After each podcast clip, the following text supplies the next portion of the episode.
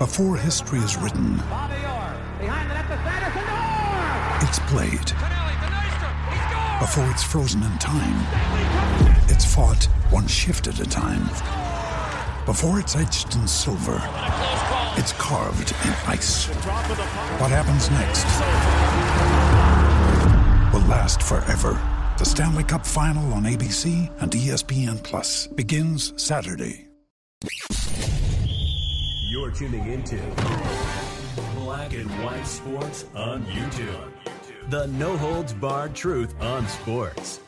The main event starts now. I am back. Rodrance for Black and White Sports 2. If you're new to the channel, hit subscribe, like, comment. Thank you guys for watching. You guys know the drill. If you're subscribed to this channel, well, let's talk about what I believe is arguably the GOAT of pro wrestling. He's at the very least on the Mount Rushmore of pro wrestling, and I am, of course, talking about the one and only Nature Boy Ric Flair, a bazillion time world champion, a guy that. And look, I know a lot of people consider Hulk Hogan to be the greatest of all time, but I'm in the South.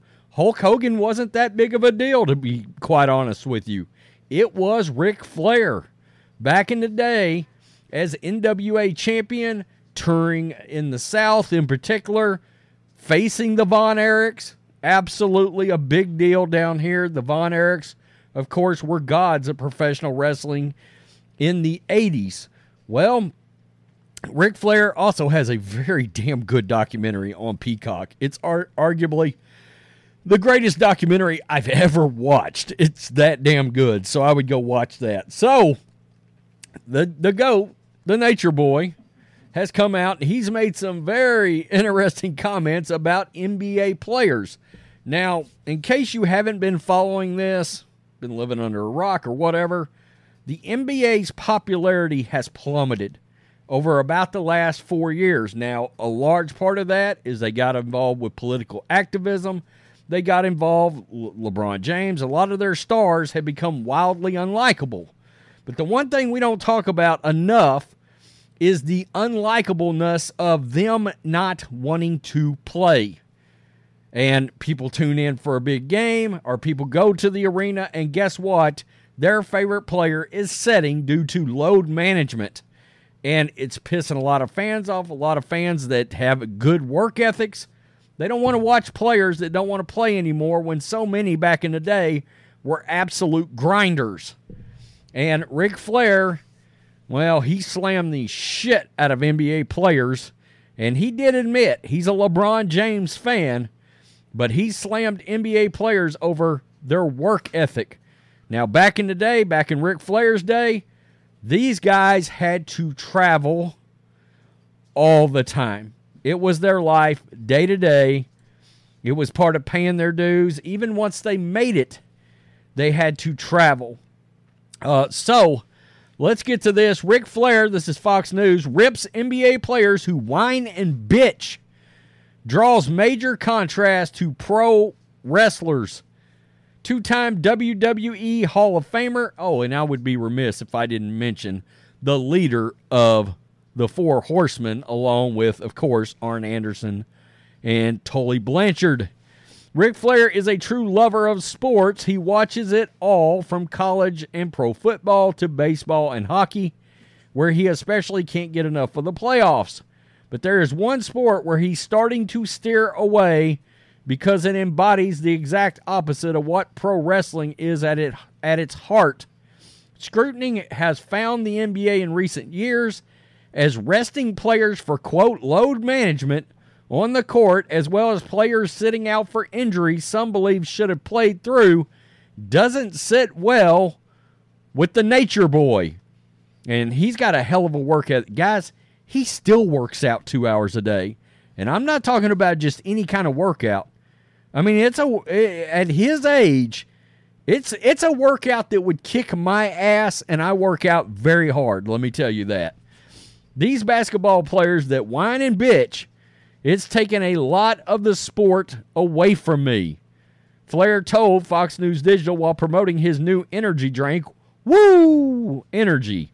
The NBA used to be a league where the paint was an area where you better be ready to get bruised if you drove to the basket, and rivalries got physical on a regular basis. It was such a good game in the 80s and 90s. Now with the safety with safety becoming a priority in every professional sport, the NBA has been calling many more technical fouls for displays of aggression like that.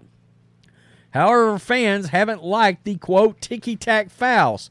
At some points, it's an absolute unwatchable sport.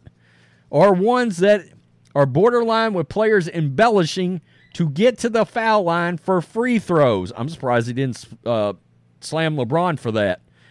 LA Lakers star LeBron James has gotten flack for that over the years, but Flair is a huge fan of the King nonetheless because of what he's been able to accomplish in the league.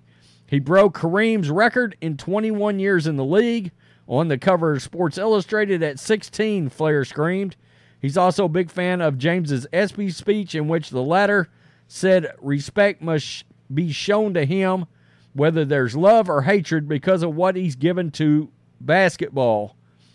Like James, Flair gave his time, effort, and sacrifice to his own sport in professional wrestling.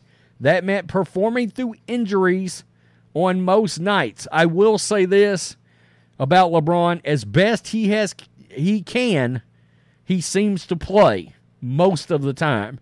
Now he's been injured. Last year he was injured pretty lengthy, but some of these guys, in the way they just just set out, uh, Kawhi Leonard looking at you, it, it's it's egregious. It's heinous.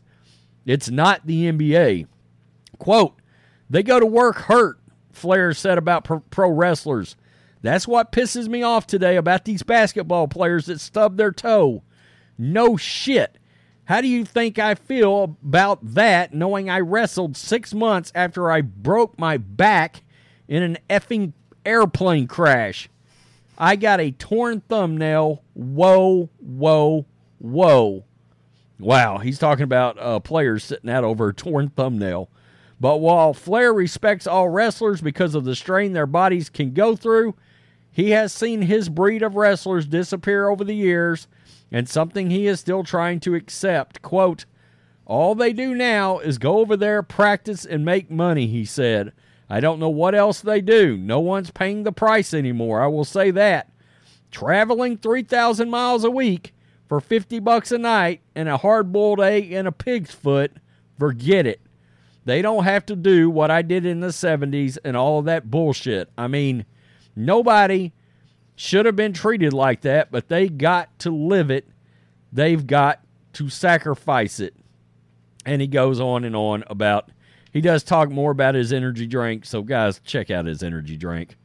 Um, he is talking about the fact he gave it to uh, a guy that trains Olympic athletes and gets ready for the combine, a strength coach and uh, I guess the energy drink is doing real well. Uh, it's got mushroom functional mushrooms in his energy drink. That's that's pretty different. Uh, so anyway, that's real interesting. I do follow Flair on uh, on Twitter, and he's always saying things that are really interesting. But I will say this: he's right about the NBA. Even if you set aside all of the social justice crap, all the political stuff that they've done on the court, the load management thing absolutely drives me play uh, crazy. The level of entitlement NBA players seem to have and their drama off the court. We talk about this a lot in regards to the NBA and the WNBA. It's bad when the stories that come out aren't about the game on the court, but it's about some kind of drama or some comment one of these players have made. And look, people can people can try to push back on this, but all you got to look at is the drop off in ratings from 2018, 2019 until now. The ratings are still dog shit in the NBA. People have just walked away, thrown their hands up. They've had enough for one reason or another. Plain and simple. Ric Flair at least on the Mount Rushmore for sure. If not the GOAT, again, I know some people will argue Hogan. Uh, I'm a big Stone Cold fan, uh, and I know um, I, there is some talk, by the way, of a Hogan Stone Cold match at WrestleMania next year, but I don't know that that'll happen. I know a lot of people are pushing back on it, but in case you haven't noticed, Hulk Hogan's got himself back into phenomenal shape. I just don't know how well that that match would come off necessarily at at particularly Hogan's age. I think Stone Cold per, could probably still get two or three good matches out, but Stone Cold's like he may be 15 years younger than Hogan. I don't know. I don't know if he's that much younger, but he is considerably younger. Peace. I'm out. Till next time. Thanks for watching the show. Be sure to like, comment, and subscribe. Be sure to tune in next time on Black and White Sports.